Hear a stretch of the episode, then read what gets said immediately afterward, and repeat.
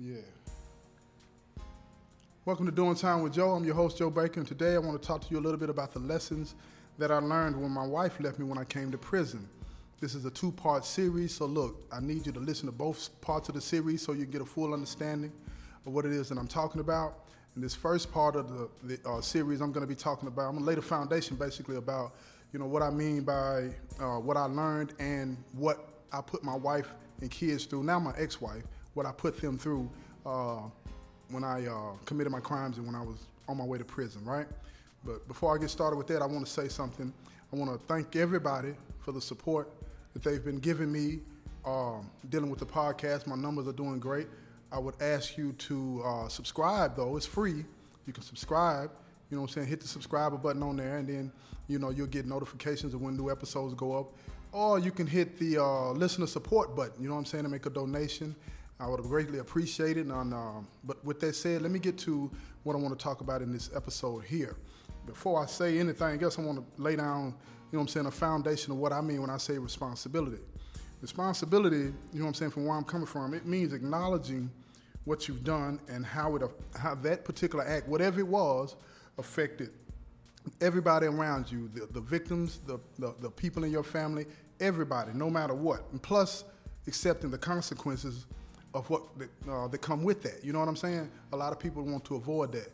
But now let me get into you know the foundation of what I did to my family and my now ex-wife and my kids. Okay, and this is a real particularly hard topic for me to talk about because I had to take a hard look at myself and understand and accept that you know nobody's to blame for any of what happened but me.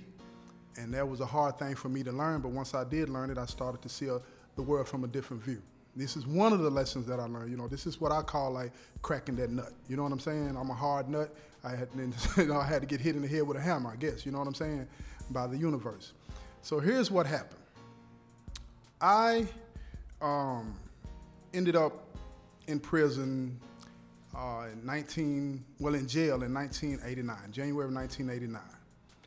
And when I came to jail, it was unexpected by everybody, you know, my family, my friends, everybody, you know, because they didn't expect me to do anything like that. I had just been discharged from the Marine Corps, you know what I'm saying, for getting in trouble in there, right? And um, with a wife and two kids, I felt that I had to do something. And I struggled with what I wanted to do. I tried to get a job. Well, I got a job, didn't work out, wasn't making enough money. I just kept making excuses for why this wasn't working for me or that wasn't working for me. You know what I mean? And pay attention to what I'm saying because you're going to see a pattern emerging when, you know, I'm talking about me, I, and all of that old kind of stuff, okay?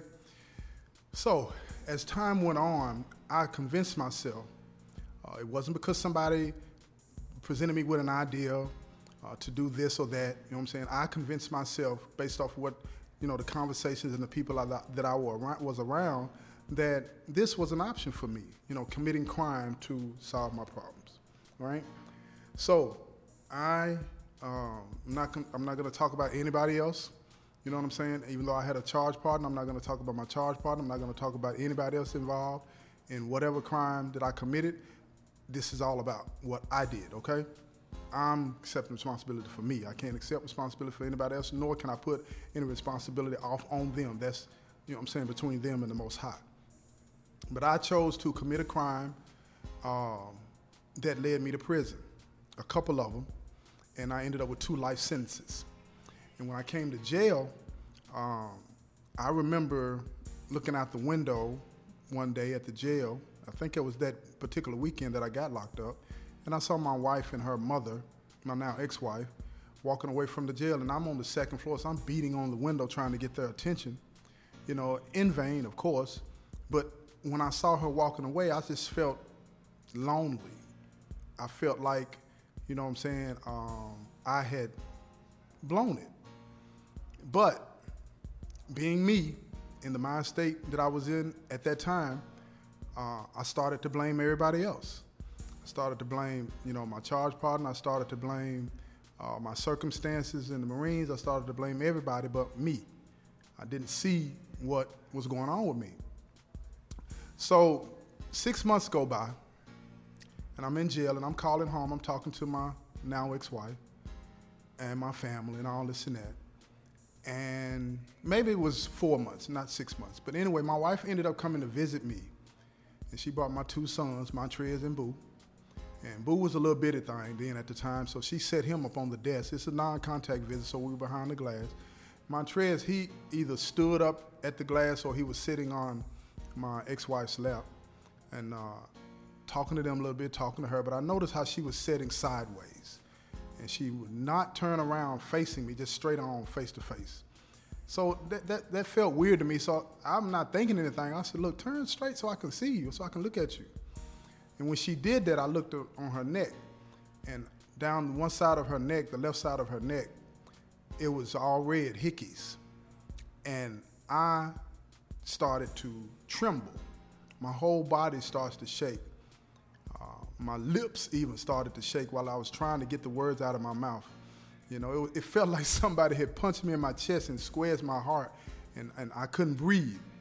And I remember looking at her and I saw a tear roll down her face, and I told her, Don't do that in front of my kids. That's all I could muster. I, I really just didn't know what to say. You know, I was still in denial of what I had done. I was still in denial that I was going to prison. Uh, I thought that this would play itself out and I would get out, as foolish as that may sound. I wasn't accepting any responsibility for anything that I had done uh, to my victims or to her and the rest of my family, my kids.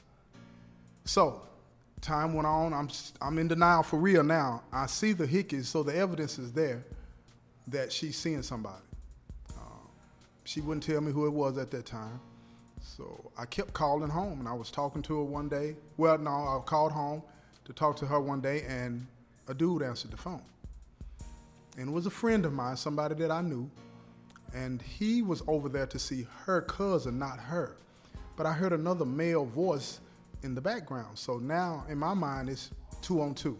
You know what I'm saying? Somebody's there to see her, somebody's there to see her cousin, so on and so forth. So I'm like, I kept asking, who is that? Who is that over there? And I'm getting angry and I'm yelling.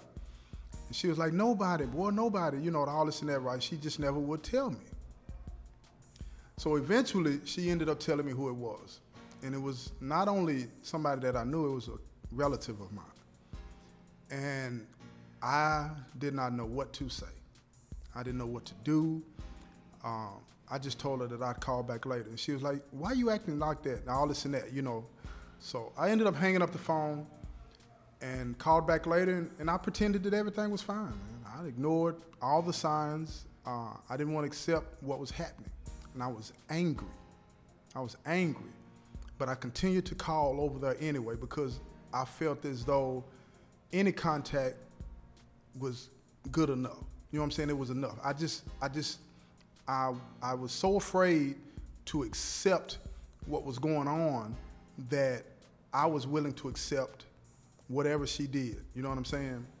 Uh, and I don't think people are really going to understand that until I get into later aspects of it. So just stay with me for a minute here. So time co- goes on, and she's continuing to see this person uh, but I'm not asking her about him. I'm not talking about him. She's answering my phone calls and we're talking. Uh, but I noticed that uh, she was sending uh, packages to her uh, brother that was my charge partner, but uh, she only sent me one and with some pictures. And again, not paying attention to the signs. You know, she was slowly drifting away from me but she would still take my phone calls. The visits became uh, less and less, and the distance was, you know, getting wider and wider. So after a while, it was like she she left and went somewhere else to get her GED, which I was happy for her. But I talked to her a lot when she was there, and we just pretended that nothing was wrong, even though I knew it was. We just pretended it was, nothing was wrong. So as time went on, I ended up getting ready to go to trial. I'd already pled out and was sentenced to one life sentence. Now I'm going to trial uh, for the death penalty. And when I was at trial, she was at the courthouse. And um, when I saw her, she was pregnant. And when I saw her, I just, I said something in the courtroom, like, what the fuck is this? you know what I'm saying? And the judge stopped everything to give me a minute to get myself together. They took me out in the back and put me in the holding tank. And evidently she had to use the restroom. So when she walked by the rest, uh, by the holding cell, uh, she mouthed to me that she loved me. And I'm standing there now, I'm shaking. I mean, tears rolling down my face. Now, I'm not in this holding tank by myself. Other people in here, I'm shaking so bad, I'm afraid to turn around. I'm embarrassed. I'm all, you know, caught up in the moment. And a tear runs down my face. So I, I smoothly wipe the tear away. You know what I'm saying? But I wouldn't turn around. I just leaned my head on the, my forehead on the window of the door and just stood there for a while, hoping that I would catch a glimpse of her when she walks back by, you know what I'm saying, after she used the restroom. But when she walked back by, she wouldn't even look at me. She wouldn't even look at me. And I hit the glass and she kept walking. And everything inside of me was it's, everything at one time was just going haywire. And I was just crushed. And I just kept thinking about me, me, me, what I was feeling, how I was feeling. I never thought about her and the situation that I had left her in. I never thought about uh, my two sons in the way that I should have. You know what I'm saying? Uh, when I talked about them, you know, I was talking about them because I was hurt. Why are you doing this to me? Why are you doing this to them? You know what I'm saying? It was kind of like using them as pawns, you know. And that was, that was hard for me to come to accept. So she ended up giving birth and having a baby by this guy. And um, I'm crushed. Now I'm, I'm in prison with two life sentences. Um, time is going on, and I ended up calling uh, at my grandmother's one day, and she answers the phone and accepts the charges, and I shoot off on her. My grandmother shoots off on me for shooting off on her because she was like, "You put yourself in this situation, and you need to apologize to her." So I did, and uh, we talked sparingly after that. And I said all of that to say this: all of those examples of what was going on in my life with my ex-wife all of the things that were happening to me with her, those were uh, opportunities for me to learn a lesson that I needed to learn.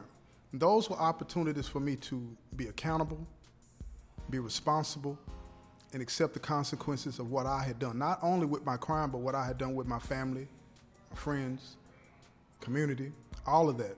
But I had no clue. I didn't see any of that. I didn't see any of what I was supposed to get.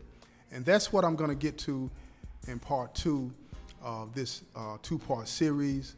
So I would ask you to stay tuned and uh, check out part two of what I'm talking about uh, so that you'll understand why I say uh, my wife leaving me when I was in prison opened my eyes to what it really means to accept responsibility and consequences of your action and, and to hold yourself accountable.